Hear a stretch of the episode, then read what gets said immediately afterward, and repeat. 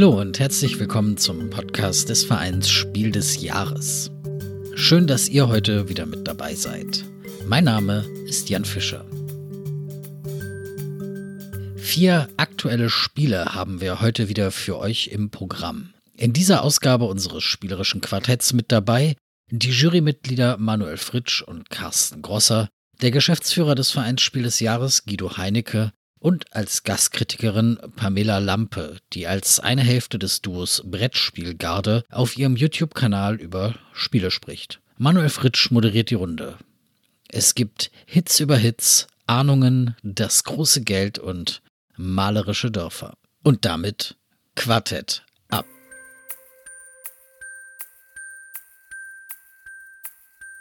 So, vielen Dank, Jan, für die Vorstellung und für die Einleitung. Ich bin der Manuel Fritsch, ich bin Teil der Jury und heute euer Moderator und führe so ein bisschen durch die Sendung.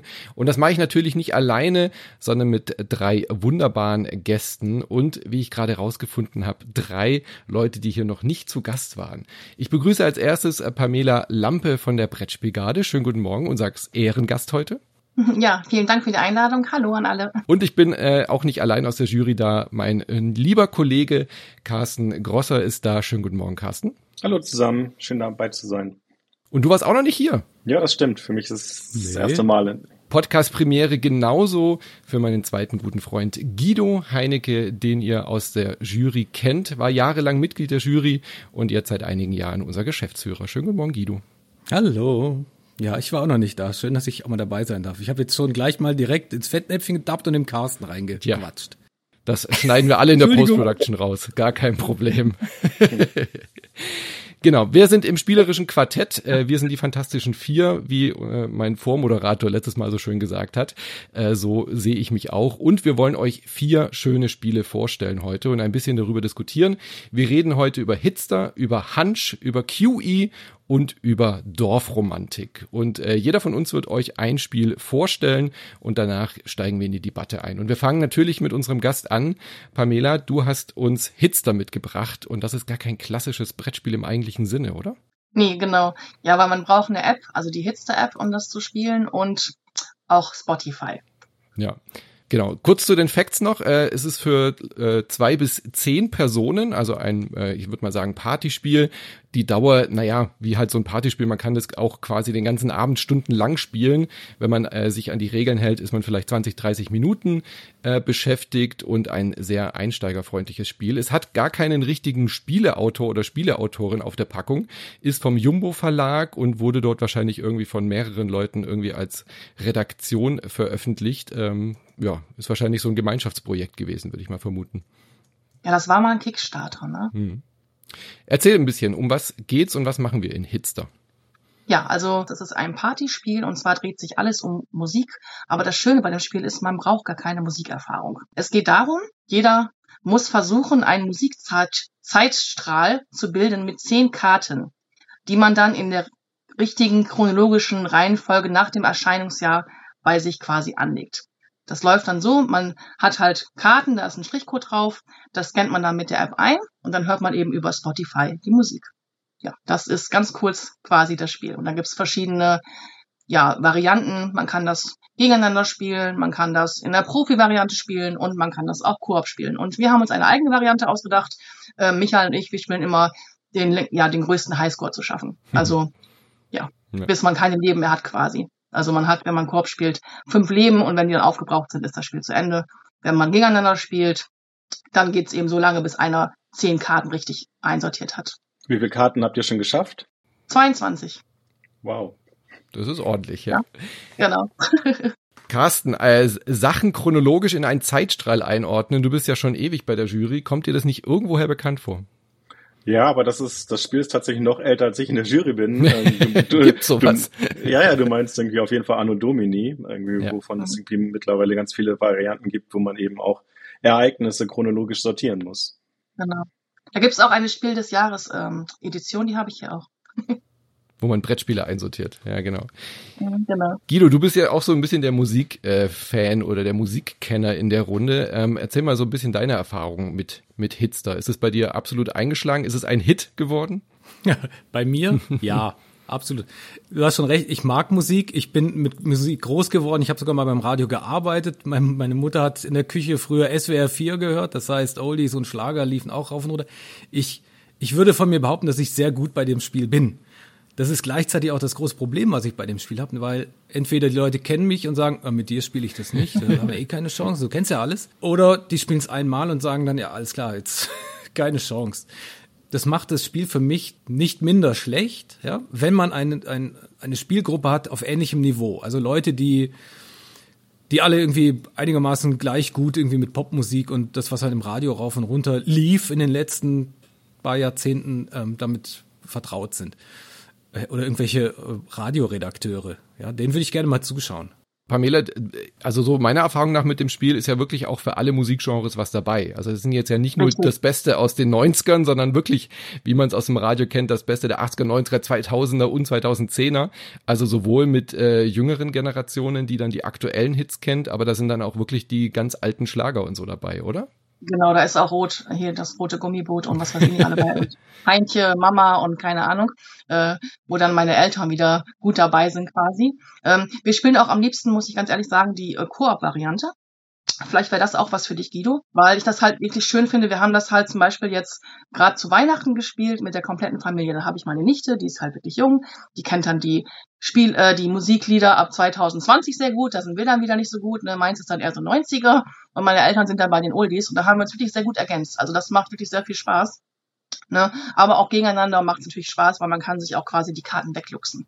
Ne, aber was ich schön finde, ist, man braucht gar keine Musikerfahrung, weil man kann das teilweise auch so ein bisschen ja so erkennen. Ne? Ich sag mal, so Flower Power Richtung erkennt man ja doch. Da sind ja dann, ist ja die Musikrichtung so ein bisschen anders, ne, als wenn es jetzt Schlager ist oder was auch immer. Also da kann man es einsortieren. Und was ich halt sehr schön finde, ist, es ist ein sehr kommunikatives Spiel, weil man macht das Ganze an Erinnerung fest. Das heißt, man weiß zum Beispiel gar nicht, wie das Lied jetzt heißt und so weiter, braucht man ja auch gar nicht, aber man weiß, hey, da war ich zum ersten Mal in der Disco. Jetzt zum Beispiel in meinem Fall, ne? Oder meine Schwester hat dann gesagt, da hatte sie das erste Date mit ihrem jetzigen Mann, ne? Und daran macht man das abhängig und dann weiß man, oh, das war um die und die Zeit und das Jahr halt, ne? Das finde ich halt sehr cool, dass man wirklich sich dann auch so ein bisschen austauscht. Ja, das gefällt mir auch, dass es so zwei Ebenen hat, also diese zwei Stufen, wie du gesagt hast, man kann allein von der Musikrichtung erkennen, aus welchem Jahrzehnt es wohl kommen könnte, weil das ist ja die Hauptaufgabe, das eben in diese Zeitachse reinzubringen.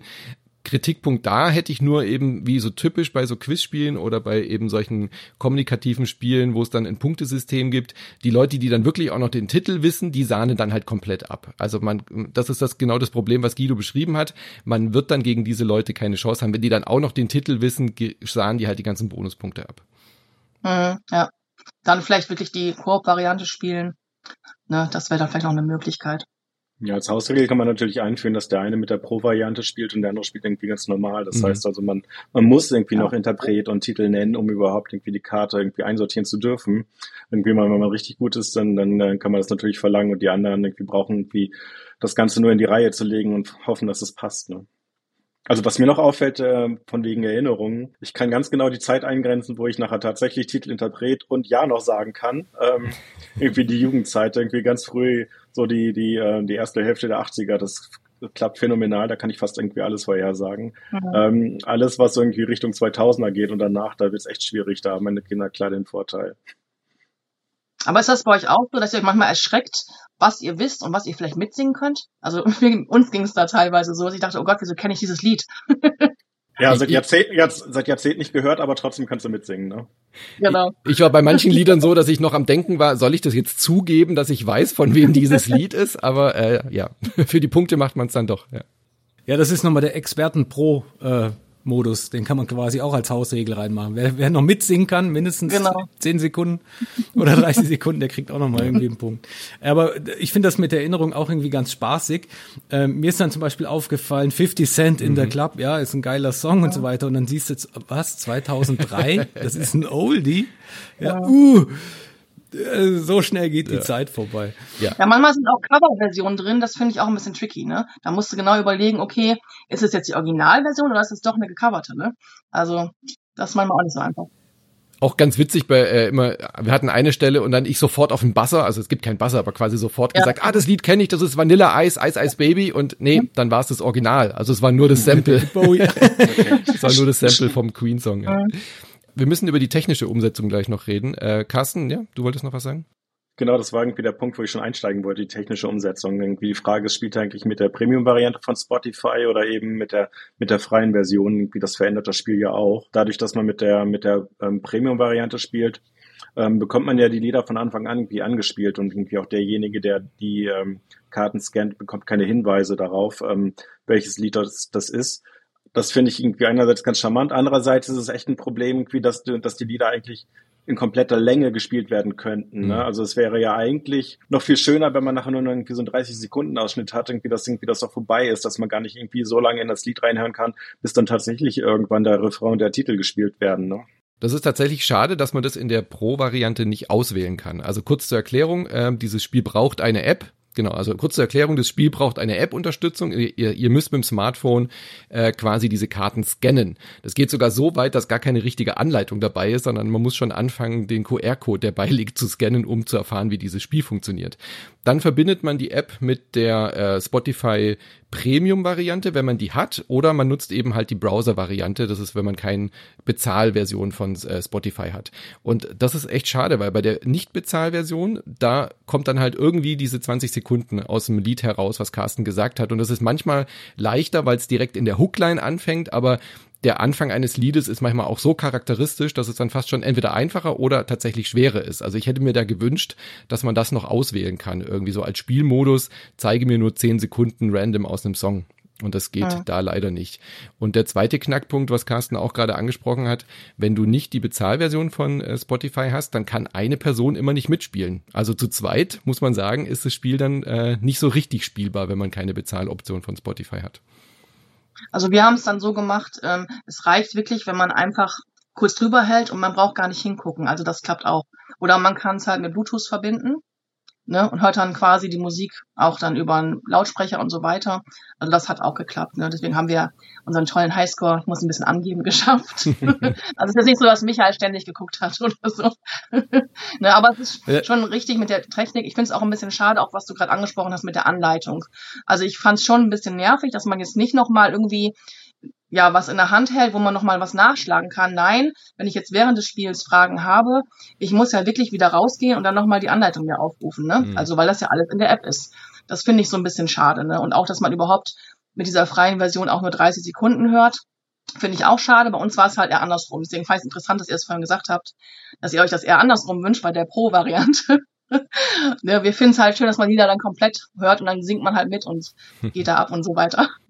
Also mit der Technik finde ich ein bisschen, ja, schade, ne? Auch, dass keine anderen, es ist ja nur mit Spotify, ne? Es gibt ja auch noch andere Anbieter, sage ich jetzt mal, das ist noch so ein kleines Manko, ne? Weil bei uns hatte zum Beispiel keiner Spotify, ne? Zur technischen Seite kann ich noch anfügen, ich weiß nicht, habt ihr es mal mit einer Smartwatch gespielt? Mhm. Weil ich habe plötzlich dann gemerkt, dass dann irgendwie vom Handy die ganzen, das funkt ja miteinander und plötzlich stand auf der Uhr Titel und Interpret. Also da muss man dann irgendwie aufpassen, dass die Leute dass der Handybesitzer oder die Handybesitzerin dann auch die Uhr auszieht. Mhm. Weil sonst guckt mal immer einer dezent nach der Uhrzeit und dann merkst du auch, wie der Hase läuft. Also dann wissen wir jetzt, warum du so gut warst. Ja, genau.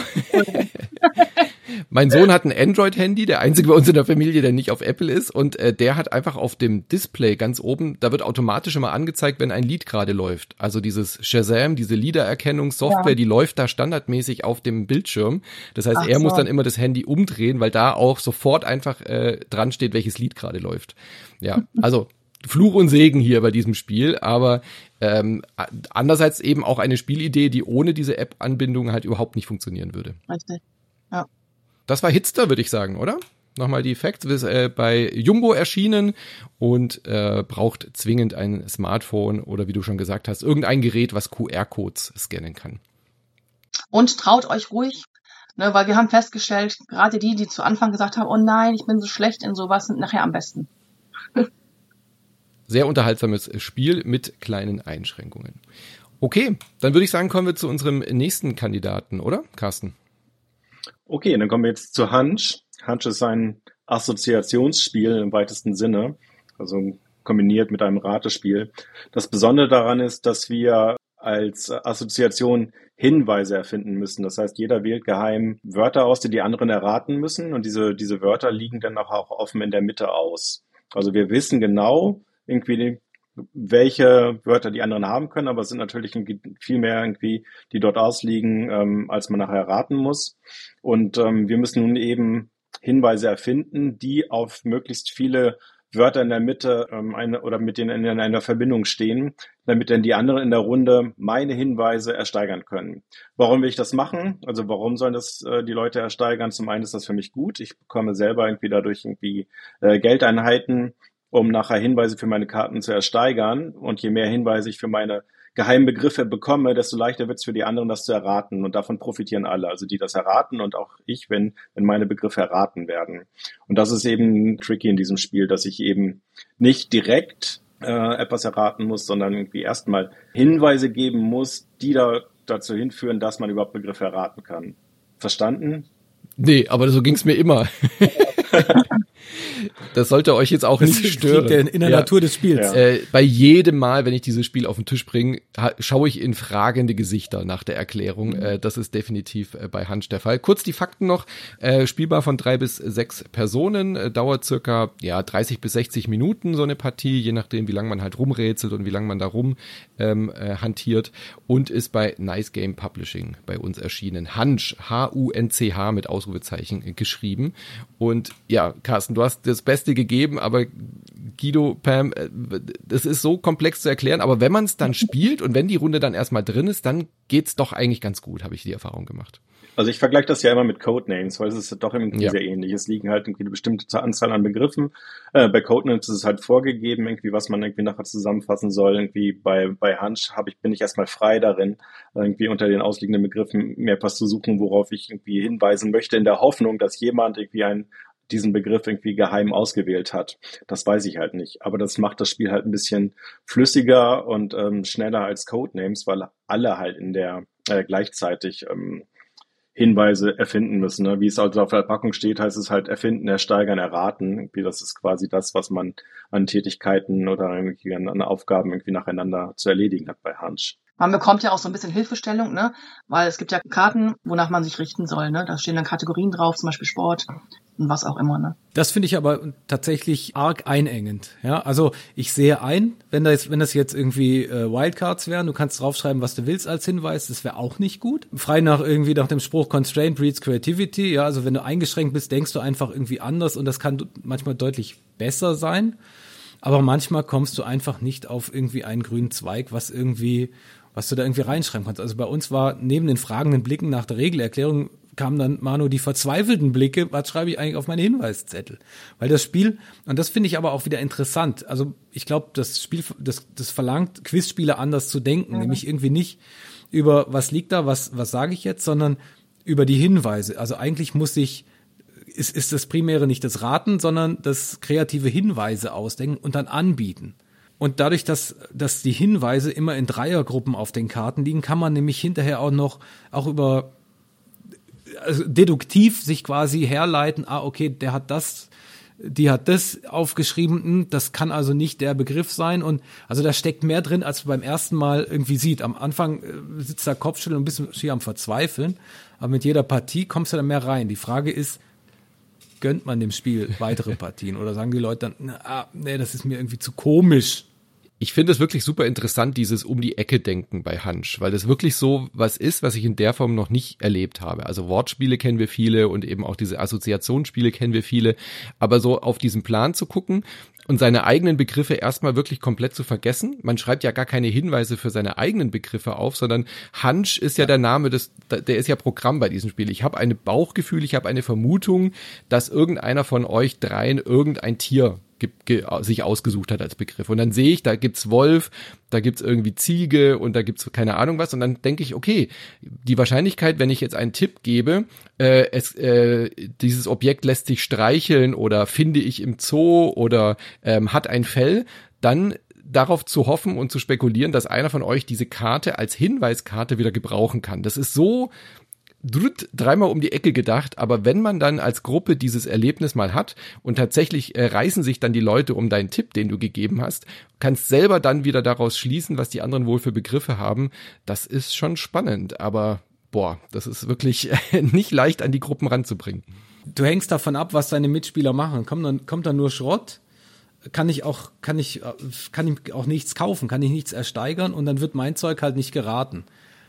Das ist manchmal auch frustrierend, finde ich. Und man muss sich dran gewöhnen, dass es eben so ist, wie Manu gerade beschrieben hat, weil wir haben das mit meinen Eltern zum Beispiel gespielt und meine Mutter kam immer durcheinander, weil sie immer Begriffe für sich gesucht hat, für ihre Wörter. Ja.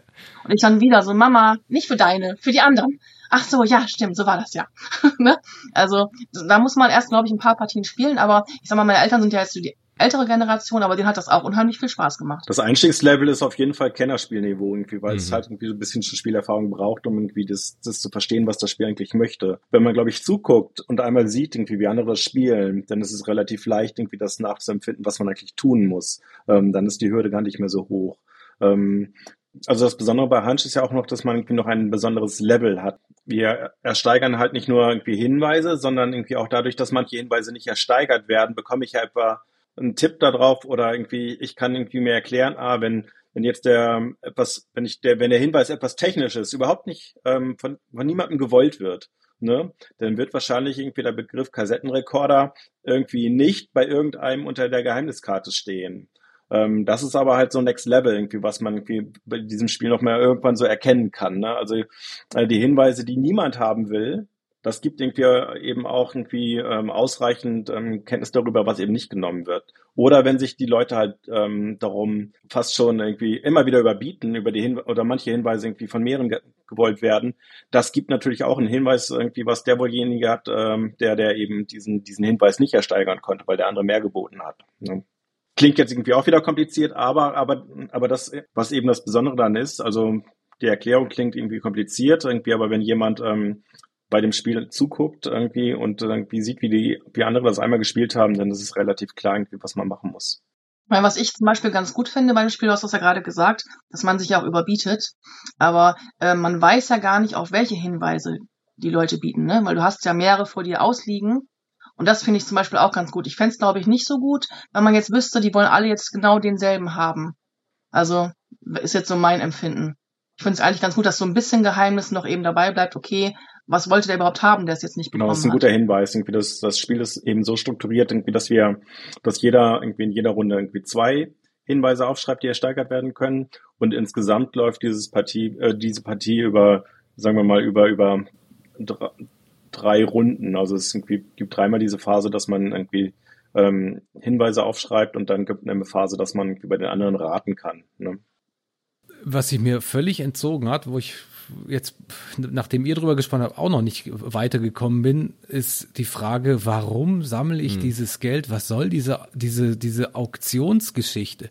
Das wirkt auf mich wie ein Mechanismus, der irgendwie noch da hinterher dran geflatscht wurde. Das bringt überhaupt nichts. Wir hatten es schon, dass einer am Ende total viel Geld hatte. Ja, aber kannst du nichts mit anfangen, wenn man dafür noch Punkte kriegen würde oder so. Nö, ja, dann freu dich halt, dass du irgendwie Geld hast. Also, irgendwie ist da der Gedanke nicht zu Ende gesponnen worden. Wir hatten sogar auch einmal schon, dass die Bank dann gesprengt war. Ja, also das ganze Geld, was da in dem Spiel beilag, das war dann halt irgendwie im Umlauf. Ja, und dann, was machst du? Also irgendwie macht das für euch Sinn? Ja, das sehe ich anders. Irgendwie zum einen, irgendwie, je mehr Geld du hast, irgendwie, desto mehr oder desto eine höhere Flexibilität hast du natürlich beim Ersteigern, irgendwie, dass du gerade die Tipps kriegst, die du brauchst, damit die anderen deine Begriffe erraten können. Besonders zum Tragen kommt das Geld aber, wenn du die Varianten spielst. Also es gibt noch Möglichkeiten, dass man zusätzliche Ratekarten, dass du also häufiger bei den anderen raten kannst, irgendwie kaufen kannst, oder du kannst eben auch irgendwie darauf wetten, dass du mittlerweile so viele gute Tipps irgendwie für deine Karten gekauft hast, dass die anderen auf jeden Fall erraten werden, was du da wohl liegen hast, und da kannst du halt drauf wetten, dann kriegst du mal Bonuspunkte. Ja, aber wenn ich dafür die Variante erst aus dem Hut zaubern muss, da hätte auch im Grundspiel irgendwie noch was, dass man sagt, wer am meisten Geld hat, der kriegt auch noch Punkte. Das, also wäre jetzt echt. Es ist nur der Tiebreaker am Ende, ja. Ich bin da voll bei dir, Guido. Ich finde die Grundidee von dem Spiel wirklich, wirklich clever. Und ich habe aber beim Spielen immer das Gefühl, da hätte man noch ein bisschen was abschleifen können. Das hätte noch ein bisschen gestreamliner sein können, ein bisschen eleganter sein können, damit dieses tolle Grundkonzept irgendwie auch flüssiger vonstatten ist. Es sind so viele Regeldetails und diese Versteigerung, die finde ich so dermaßen unnötig und quatschig, da noch diese Geldwährung mit reinzubringen. Ich bin da voll bei dir.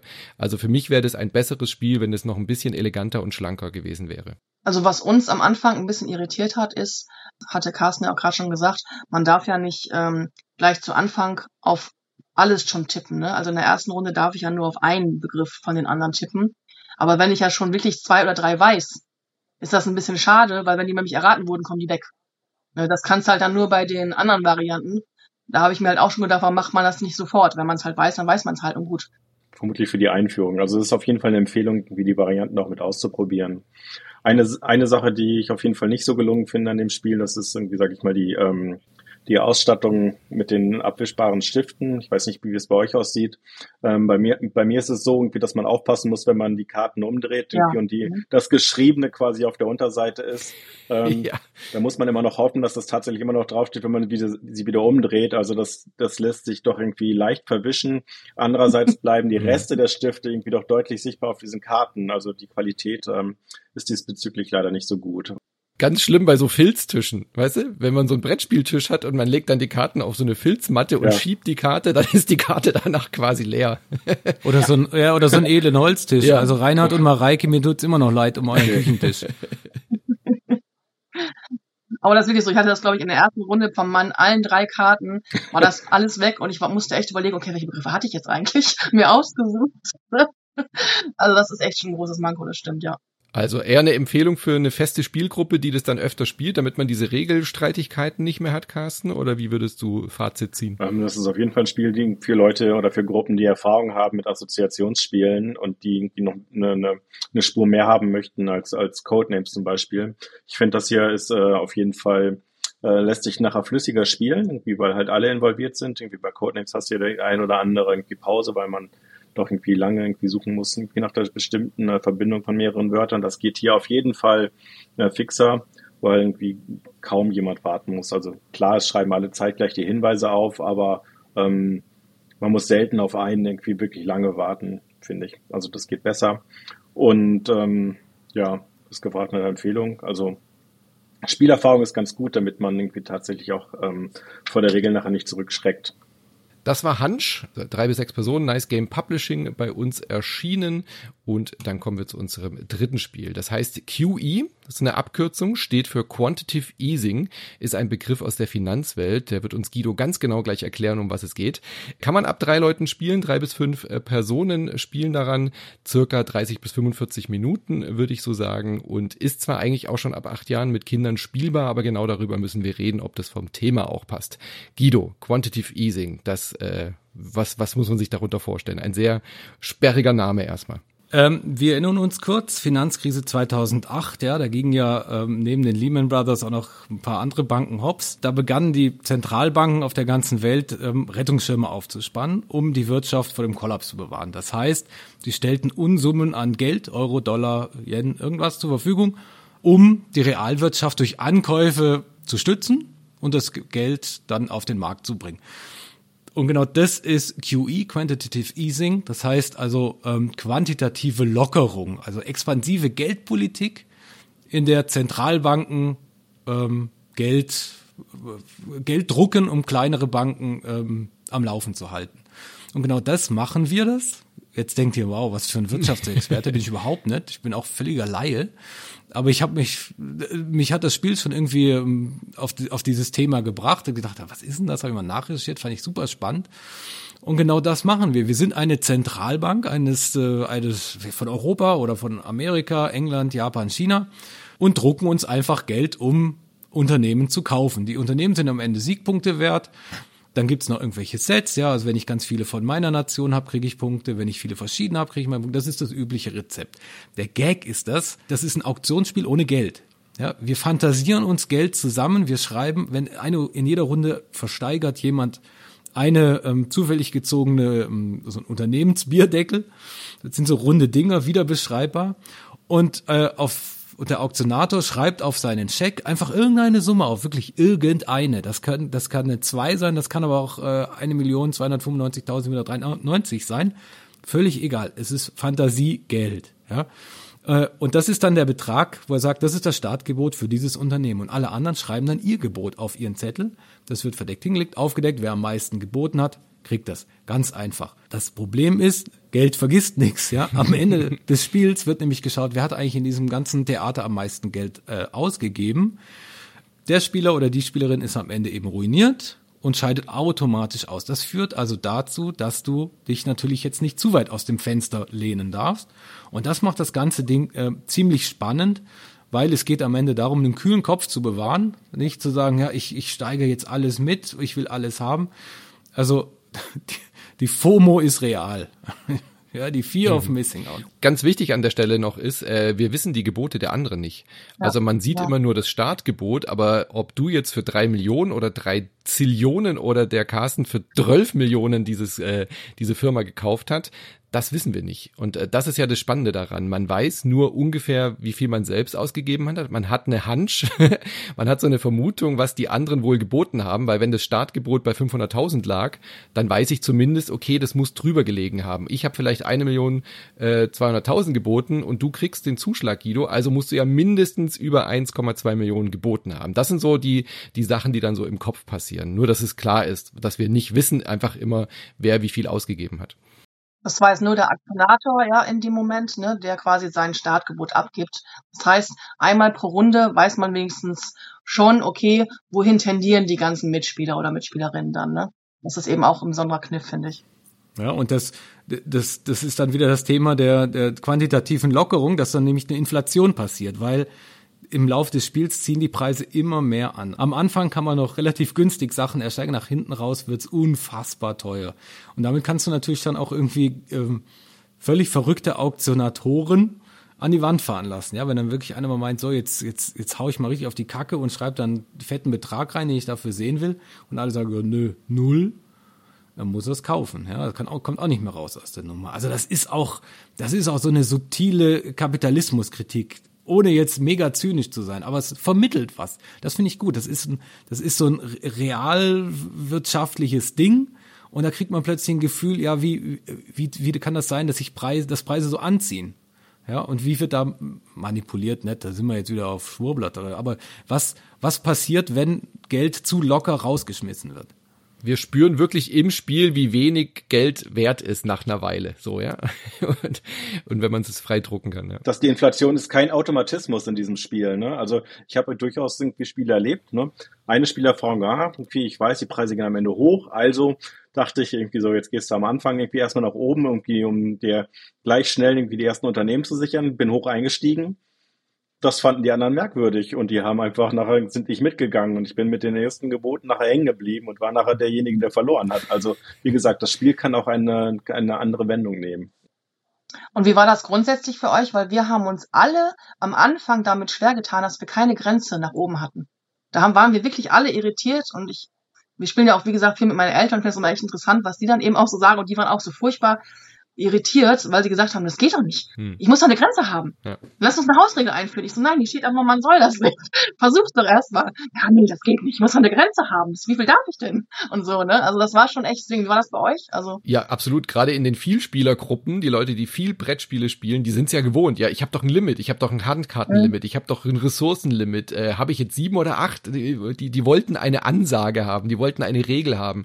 Und dann einfach immer so, nein, das ist das Spielkonzept. Das ist genau das, was das Spiel dir vermittelt. Du kannst da 12 draufschreiben, 2, ob das jetzt für 2 Millionen steht oder 2 Euro, das ist egal. Es gibt ja auch keine Währung in diesem Spiel, sondern wir bieten einfach fiktive Zahlen.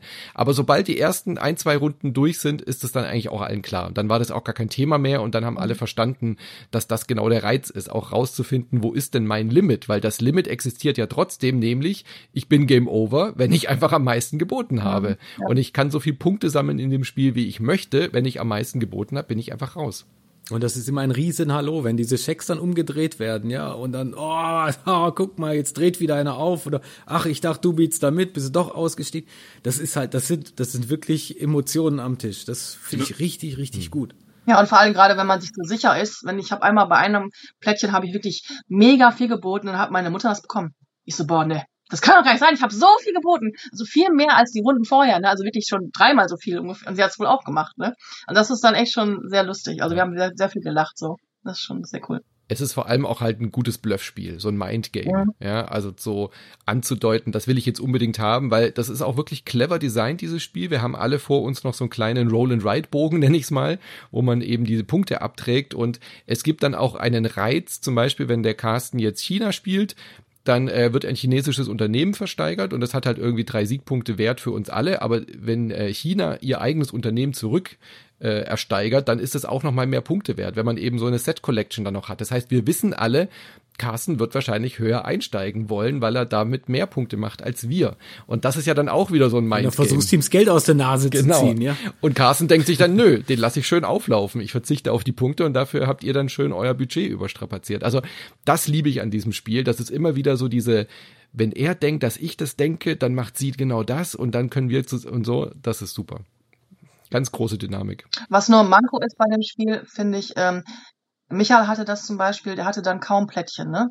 Da kannst du nicht mit gewinnen. Du bekommst nachher zwar trotzdem irgendwie Siegpunkte, ne, wenn du das wenigste Geld ausgegeben hast, aber du kannst halt so einfach nicht gewinnen. Und das ist halt wirklich sehr schade, wenn du wirklich immer auf der Strecke bleibst, ne? Also das, ja, da musst du schuld, sag ich mal. Da muss man mal einen raushauen. Ja, selber schuld, der musste halt, musste sich halt. Das ist eigentlich ein Traum, ne? Ich möchte was haben, irgendwie, egal was es kostet, irgendwie, ich schreib's einfach auf und dann kannst du bezahlen, ne? Also, die Idee dahinter ist ja einfach wirklich sehr verlockend und und irgendwie eben herauszufinden, wo die Grenze ist, irgendwie das macht's immer aus, zu sagen, irgendwie geht's jetzt nachher irgendwie nur bis 5.000 oder biete ich irgendwie im Milliardenbereich, ne? Also ich empfehle halt immer nur keine Kommazahlen aufzuschreiben, das rechnet sich nachher so blöd. Und man kann ja auch auf die Schecks kann man ja wirklich 0 bieten. Das ist ja auch einmal pro Runde kriegst du dafür auch Punkte und da haben wir es uns angewöhnt, dass man, weil die 0, wenn du eine 0 schreibst und dann fertig bist und die anderen merken, da hat aber einer ganz kurz noch was gemacht, deswegen schreiben wir manchmal noch so kleine Grußbotschaften dazu. Oder 0 ausgeschrieben, 0,0 mit Wörtern ausgeschrieben. Genau. Ja. Vergiss es. Okay, die Nuller werden, die Nuller werden natürlich direkt umgedreht, sodass die anderen zumindest wissen, also irgendwie da. Ja, aber beim Schreiben hat man aber zumindest wird er nachher aufgedeckt, dass du weißt, irgendwie, das wollte er gar nicht haben. Also im Gegensatz zu Hunch halt mit einem Minimum an Regeln so viel Emotionen rauszuholen. 2 komplett verschiedene Spiele natürlich, aber so wenig, du hast einen Scheck, du hast einen Stift und du bietest und dann wird versteigert. Und da entsteht so eine große Dynamik, Quantitative Easing, QE, bei uns jetzt bei Strohmann Games erschienen. Ist schon ein bisschen älter das Spiel, kam 2019 schon raus, aber jetzt in der deutschen Version eben dieses Jahr erst bei uns erschienen. Und Material auch ganz cool, finde ich. Also das macht richtig Bock, auf diesen Schecks irgendwie da zu unterschreiben und die dann so reinzupfeffern in die Mitte. Super. Und die Stifte sind auch wirklich sehr gut, also im Gegensatz zu denen bei Hunch jetzt, muss ich sagen. Ja, ich wollte auch noch anmerken, wie du gesagt hast, was das Problem bei Hunch war, wo du gesagt hast, da hätte man noch was abschleifen können. Da ist QE wirklich ein Musterbeispiel für ein gutes Design. Da kannst du nichts mehr wegnehmen. Ja, das ist so reduziert, dass es am besten funktioniert. Ja, alles andere hätte, wenn man noch was draufklatscht, das wäre zu viel gewesen. So schnurrt das Ding wie ein Kätzchen, wie ein teures Kätzchen. Ist vom Autor Gavin Birnbaum und einzige Kritikpunkt, die ich habe, zu dritt kann man es gut spielen, aber der Reiz ist schon weniger zu dritt als zu viert oder zu fünft. Also 4, finde ich, ist so der Sweet Spot, wo es richtig gut funktioniert. Zu fünft ist das, was Pamela auch gesagt hat, da kommt ganz oft so diese Rückmeldung, dass irgendeiner oder eine Person halt nichts abbekommt und sich dann so ein bisschen gespielt vorkommt. Und zu dritt ist dann immer so ein bisschen das Problem, dass es eigentlich zu einfach ist, im Kopf mitzudenken, wie weit die anderen budgetiert sind. Also ich finde, 4 ist eigentlich die ideale Besetzung für dieses Spiel. Aber es funktioniert auch zu dritt und zu fünft. Das darf man jetzt, weil sonst klingt es so, als wenn das eigentlich nur ein Spiel ist, was zu viert toll ist und sonst nicht. Das stimmt ja auch nicht. Sehr genau, der Sweet Spot ist da. Wunderbar. Ich finde es nur krass, wenn man das Cover anguckt. Also ich muss ganz ehrlich sagen, hätte ich jetzt nicht, ich habe jetzt die englische Variante noch hier, da mal drüber was gehört. Ich hätte es mir nicht näher angeguckt, ne? Also weil ich dann wirklich gedacht hätte, das ist irgendwie so ein Wirtschaftsspiel oder so, ne? Ja, allein bei der Einleitung von Guido denkt man ja schon, jetzt kommt irgendwie der Euro-Klopper. Genau. Schalten dann alle ab. Sehr schön. Gut, dann kommen wir zu einem 4. Spiel, das habe ich mitgebracht und es ist ein Videospiel, nämlich Dorfromantik. Wir verlassen die Brettspielwelt? Nein, natürlich nicht. Wir spielen aber eine Umsetzung eines Videospiels. Das war schon mal, das hat den Deutschen Computerspielpreis gewonnen als bestes deutsches Spiel. Dorfromantik, und witzigerweise war das, als das Spiel rauskam, dass alle schon gesagt haben, hä, das kommt uns so bekannt vor, das spielt sich ja eigentlich wie eine digitale Version von Carcassonne oder so. Ja, und dann war Dorfromantik als Videospiel ein Riesenerfolg und jetzt gibt's tatsächlich Dorfromantik, das Brettspiel, ist jetzt dieses Jahr erschienen von Michael Palm und Lukas Zach. Die haben die Lizenz genommen und aus dieser digitalen Version, die schon sehr brettspielaffin ist, ein richtiges Brettspiel entwickelt und ist bei Pegasus Spiele erschienen. Auf der Packung steht 1 bis 6 Personen, da müssen wir aber gleich auch nochmal drüber streiten oder drüber reden. Es ist ein kooperatives Spiel, deswegen eben auch von 1 bis 6 Personen spielbar. Man puzzelt gemeinsam eine Landschaft zusammen. Und die Dauer ist schwer zu sagen, weil es eigentlich ein Kampagnenspiel ist. Also man spielt eben über mehrere Etappen eine Kampagne, schaltet immer wieder kleine Sachen frei. Ich würde jetzt nicht sagen, es ist ein Legacy-Spiel, aber es hat Elemente davon, dass wir immer wieder kleine Schachteln aufmachen können und neue Dinge bekommen. Es ist im Endeffekt eine Highscore-Jagd und jede Partie dauert dann so 30 bis 40 Minuten, würde ich sagen, je nachdem, wie lange man da diskutiert. Dorfromantik, der Name ist Programm, Carcassonne-Assoziation ist schon auch da. Wir dürfen jede Runde ein Plättchen anlegen und mit wir meine ich wirklich kooperativ. Wir drehen ein Plättchen um und entscheiden gemeinsam als Gruppe, wo wir das anlegen. Da sind Weizenfelder drauf, da sind Flussfelder drauf, da sind Stadtgebiete drauf, die wir so zusammenpuzzeln, dass sie uns entsprechend Punkte geben. Da gibt's dann eben verschiedene Dinge, die wir erfüllen müssen. Es gibt Auftragskarten, zum Beispiel ein 6er Waldgebiet irgendwie zu vervollständigen und dann kriegen wir neue Aufträge, kriegen neue Puzzles und am Ende wird geguckt, wenn der Stapel leer ist, wie viele Punkte wir erreicht haben. Und genau das ist dann auf einem Extrabogen das Ziel, möglichst viele Punkte freizuschalten, Sondermissionen zu erfüllen, um dann mit großer Spannung die nächste Schachtel aufzumachen, um zu gucken, was sich da dahinter verbirgt. Mich hat es total motiviert. Unsere Gruppe war total angefixt von diesem Belohnungsloop. Immer wieder das Spiel zu spielen, was auch in sich einfach total viel Spaß macht, ein sehr harmonisches Spielgefühl eben einbringt, aber auch zu gucken, was kriegen wir für die nächste Partie, was haben wir Neues freigeschaltet. Ging das euch auch so? Absolut. Kumpel kam, heute sind wir nur zu zweit, der Rest hat abgesagt, spielen wir ein Zweier, komm, lass mal das Dorfromantik spielen. Das nächste Mal, dass wir auf die Uhr geguckt haben, war es 12:30. 12:30 nachts, noch eins, guck mal, jetzt wieder was, jetzt komm weiter. Das stellte sich überhaupt nicht die Frage, aufzuhören. Das war wirklich, wirklich fesselnd. Das hat uns nicht mehr losgelassen. Und das sagt schon was aus, finde ich, immer das Spiel. Das fängt das Videospiel tatsächlich gut ein in dem Punkt. Ne? Das wäre meine Frage an dich gewesen, wie viel von dem Videospiel ist in dem Brettspiel? Dorfromantik. Kann ich gleich beantworten, aber mich würde interessieren, Pamela, hast du auch das Videospiel gespielt? Kennst du das, die Vorlage? Nee. Das ging an uns total vorbei. Also es war ja dann irgendwie, wurde das Spiel ja schon so ein bisschen auf der Spielmesse letztes Jahr gehypt. Und mir hat das überhaupt nichts gesagt. Ne? Und alle so, ist das Computerspiel? Und mir so, okay. Ne? Deswegen wäre auch mal meine Frage gewesen, ob das wirklich auch genauso ist, das Spiel. Ich meine, es gibt's ja auch, glaube ich, als App, ne? Habe ich gehört mittlerweile. Gibt's das auch als App oder gab's das vorher schon? Das weiß ich jetzt gar nicht. Also es ist für den PC erschienen auf Steam und war dann eben halt auf dem Desktop, aber ist jetzt auch für die Nintendo Switch zum Beispiel erschienen und funktioniert da ganz gut. Es ist schon sehr nah dran, also um die Frage zu beantworten, es ist schon eigentlich eine 1:1 Umsetzung, so gut es halt geht. Es sind so ein paar kleine Details, die sich verändert haben, wie zum Beispiel in der PC-Version zählt man die Bäume im Wald. Ja, da hast du halt ein Plättchen, da stehen dann 38 Bäume drauf. Das heißt, das haben sie halt hier reduziert. Du zählst jetzt hier einfach nur noch die Waldplättchen. Ein 6er Wald heißt dann halt 6 Plättchen, weil das spielt ja keine Rolle, ob da jetzt 35 Bäume drauf sind, die will keiner von Hand zählen. Solche Kleinigkeiten haben sie angepasst. Aber dieses Grundkonzept mit diesen Aufträgen, also diese kleinen Flaggen, die dann auftauchen und so eine Eisenbahnlinie, die man vervollständigen muss und Hafengebiet und solche Sachen, das ist eigentlich alles übernommen. Der größte Unterschied ist, bei der PC-Version hast du einen Endlosstapel. Der lässt sich natürlich aus rein physikalischen Gründen in einer Brettspielversion nicht umsetzen. Und deswegen kam jetzt hier diese Neuerung dazu, immer eine Partie abzuschließen, zu gucken, wie viele Punkte man hat, um dann neue Sachen freizuschalten. Bei der PC-Version schaltest du eben immer wieder neue Plättchen frei, die dann in deinen Endlosstapel reinsortiert werden. Ja, also du bekommst dann halt eben zum Beispiel einen Bahnhof als Bonus und beim Brettspiel machst du das dann für die nächste Partie. Und bei der PC-Version wird die dann reingemischt und die taucht dann halt auf und du spielst aber eigentlich unendlich lang weiter, bis du irgendwann nicht mehr die Aufträge erfüllst und dann ist dein Stapel zu Ende und dann fängst du von vorne an. Also das haben sie wirklich sehr, sehr gut umgesetzt, dass da ein ähnliches Spielgefühl existiert, aber eben diese Motivation, wieder von vorne anzufangen, hier gepaart wird mit dieser kampagnenartigen Struktur, dass man sich so hocharbeitet. Kann man das PC-Spiel denn auch zusammenspielen oder ist das mehr ein Solospiel dann? Das betrifft ja beides. Also im Prinzip ist beides ein Solospiel. Es ist natürlich ein bisschen angenehmer, an einem Brettspieltisch zusammenzusitzen, als jetzt um einen Monitor rumzusitzen. Die PC-Version hat jetzt keinen Online-Modus, um gemeinsam zu spielen, aber ich kenne natürlich auch Pärchen, die mir gesagt haben, sie saßen einfach zu zweit oder zu dritt vor dem PC. Aber das, da würde ich sagen, wenn man eher gerne alleine spielt, ist die PC-Version wahrscheinlich ein bisschen besser geeignet. Und bei Dorfromantik, das Brettspiel, finde ich es total angenehm, zu zweit oder zu dritt oder als kleine Familie da zu sitzen, mit dem Partner, Partnerin da so ein bisschen zu puzzeln. Aber das ist ja genau der Punkt, Carsten.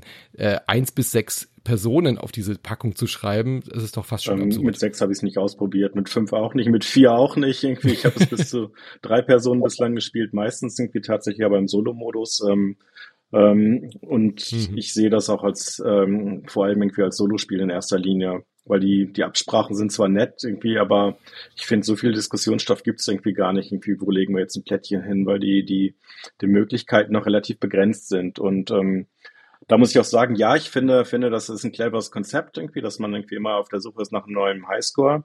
Aber das, was von Partie zu Partie irgendwie neu hinzukommt, macht es ja nun nicht weltbewegend anders, das Spiel, ne? Wir bleiben immer eigentlich irgendwie in der Grundvariante, die wir von Anfang an haben. Teil halt nicht Guidos Begeisterung, was das angeht. Also ich sehe schon, dass das irgendwie ein gutes Spiel ist, aber es fesselt mich nicht. Also es reizt mich nicht eben da irgendwie sofort alles frei zu spielen, zumal ja auch durch den Bogen oder durch den Bogen, den wir haben, eigentlich ja schon alle Kampagnenerfolge draufstehen. Also es wird schon alles irgendwie angeteasert, was da vielleicht noch kommen mag. Es ist zwar nur ein Name oder irgendwie 2 Wörter jeweils, aber man kann es halt schon, also wenn man ein paar gesehen hat, dann weiß man, was in den anderen drin steckt. Die Überraschung hält sich dann doch in Grenzen.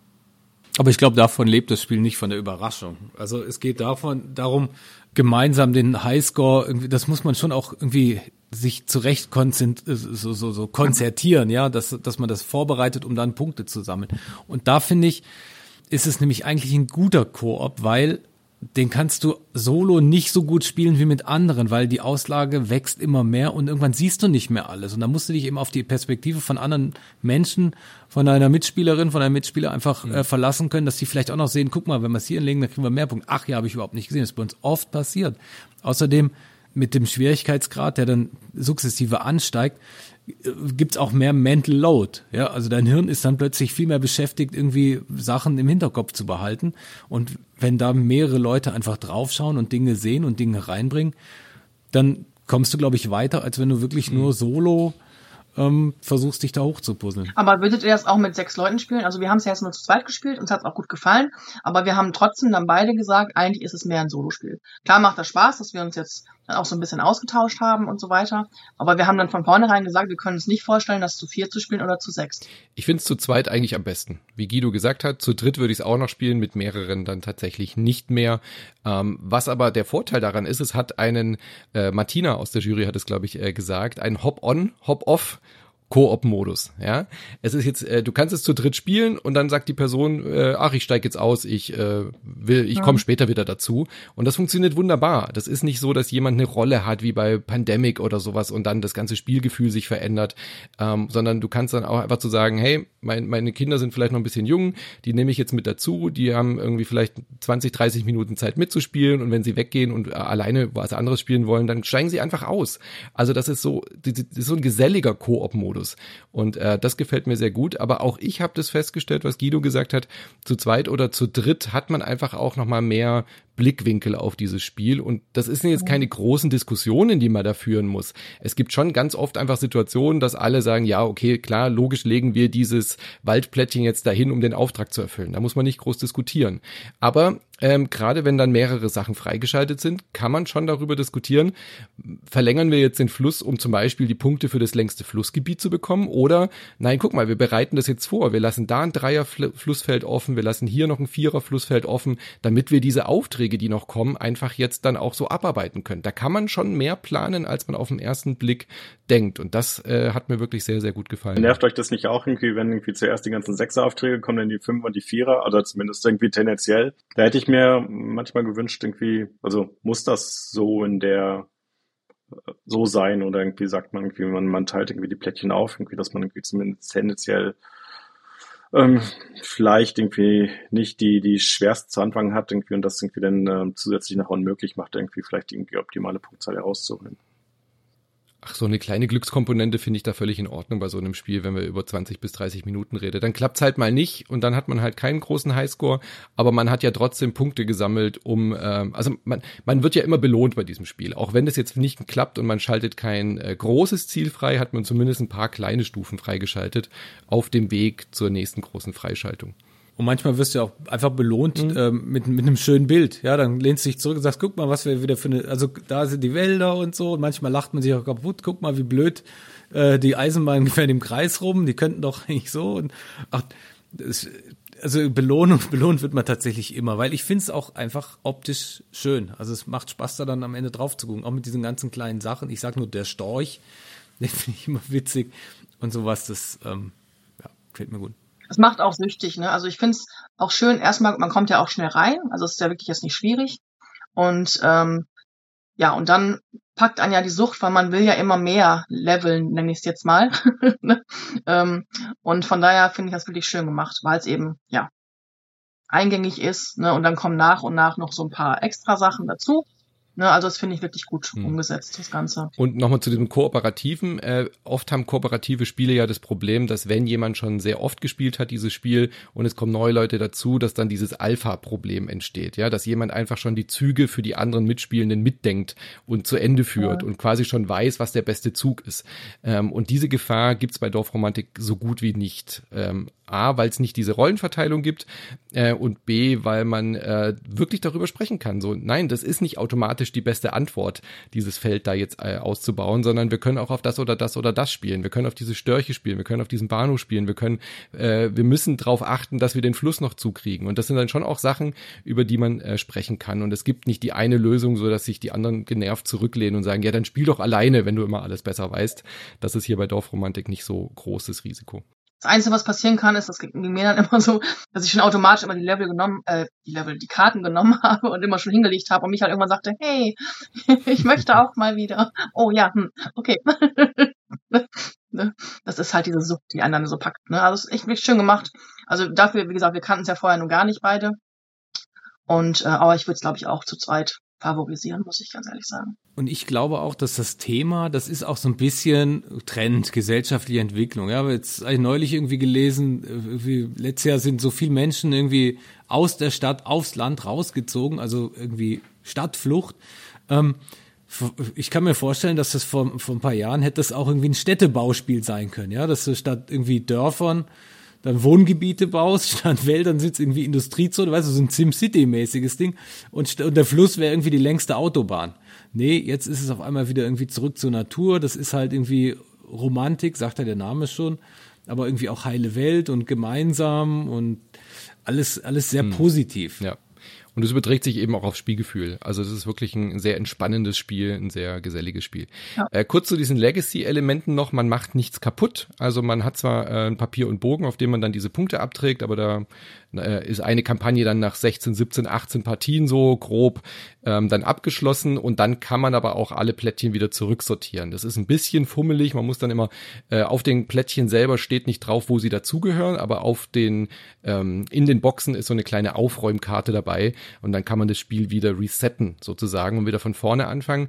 Der einzige Nachteil ist, man kann nicht mit mehreren Gruppen quasi dieses Spiel parallel spielen. Das wäre dann arg aufwendig, aber das ist ein Luxusproblem, würde ich sagen. Ja, also es geht nichts kaputt, man kann es wieder zurücksetzen, aber man kann jetzt nicht sagen, mit der Dienstagsgruppe bin ich bei Partie 5 und mit der Freitagsgruppe fange ich jetzt neu an. Das funktioniert. Kurze Frage dazu, wie viele Kampagnen habt ihr schon angefangen oder durchgespielt? Also wie oft von vorne angefangen?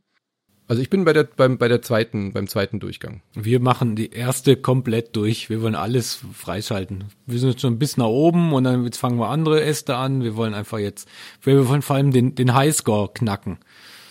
Ja, 400 Punkte plus ist das Ziel.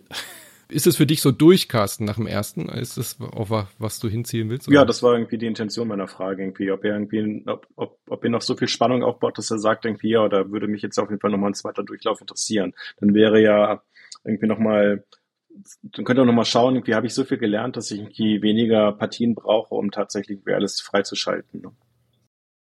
Also wir haben es jetzt noch nicht durchgespielt, aber ich muss auch sagen, wir heben es uns ein bisschen auf, weil ich nämlich genau diese Befürchtung habe, dass man dann denkt, okay, man hat es ja jetzt quasi durchgespielt, ob man es dann nochmal spielt. Also wir sparen es uns mal so ein bisschen auf. Also dieser Aha-Moment ist bei der zweiten Kampagne jetzt natürlich nicht mehr so groß. A, hast schon gesagt, weil man natürlich weiß, was kommt, aber man spielt schon deutlich besser. Also ich glaube, beim zweiten Durchgang werde ich deutlich weniger Partien brauchen, in Anführungszeichen.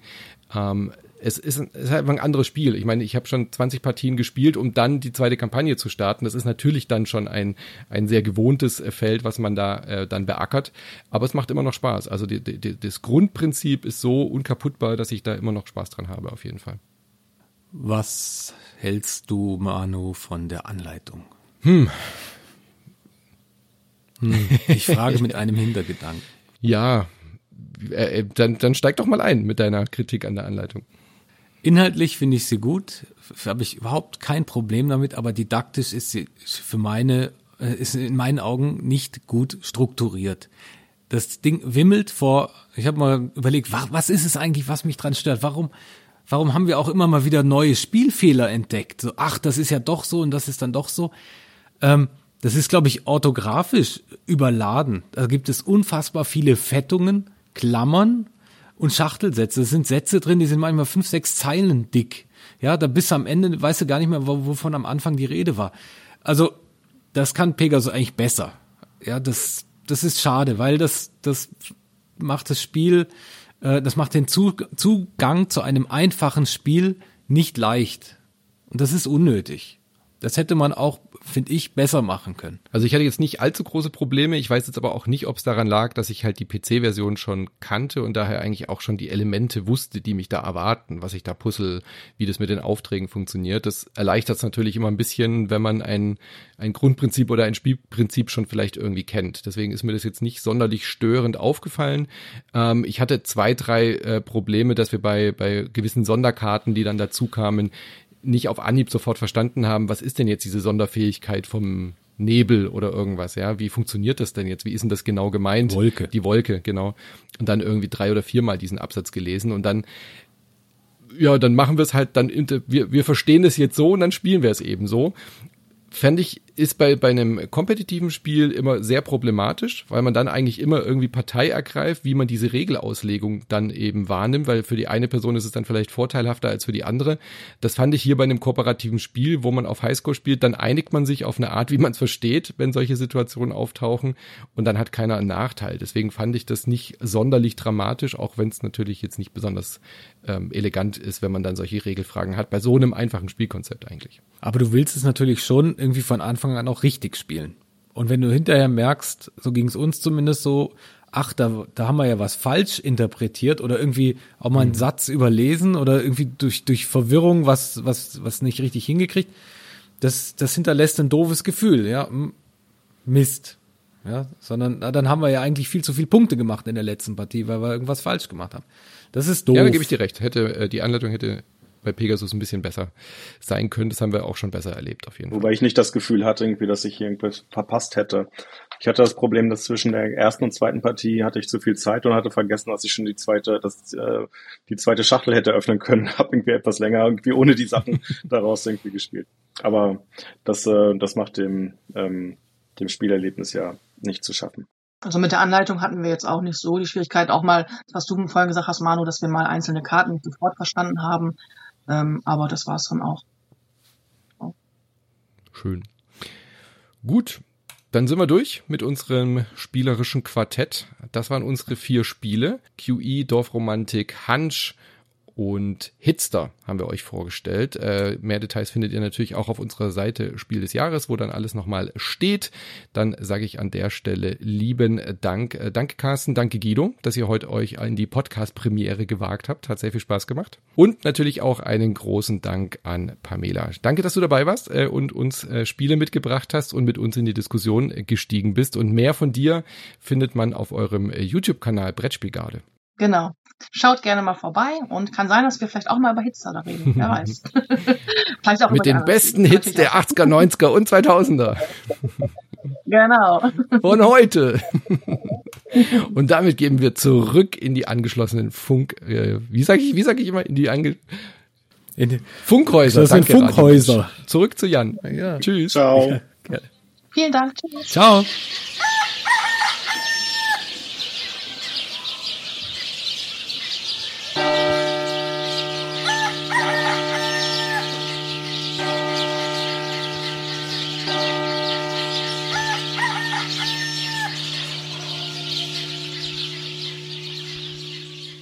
Und damit sind wir auch schon wieder zurück von der Landpartie in die Spielelandschaft. Besprochen wurden heute Hitster, erschienen bei Jumbo, Hunch von Nomos Konia, erschienen bei Nice Game, QE von Gavin Birnbaum, erschienen bei Strohmann Games und Dorfromantik von Lukas Zach und Michael Palm, erschienen bei Pegasus. Vielen Dank an Manuel Fritsch, Carsten Grosser und Guido Heinecke. Einen ganz herzlichen Dank auch an Pamela Lampe fürs Mitmachen und selbstverständlich an euch fürs Zuhören. Unser Titelsong heißt Light und ist von Only Meath. Dies war ein Podcast, es war ein Spiel des Jahres. Mein Name ist Jan Fischer. Ich hoffe, wir hören uns bald wieder. In der Zwischenzeit bleibt gesund und wie immer hört nicht auf zu spielen.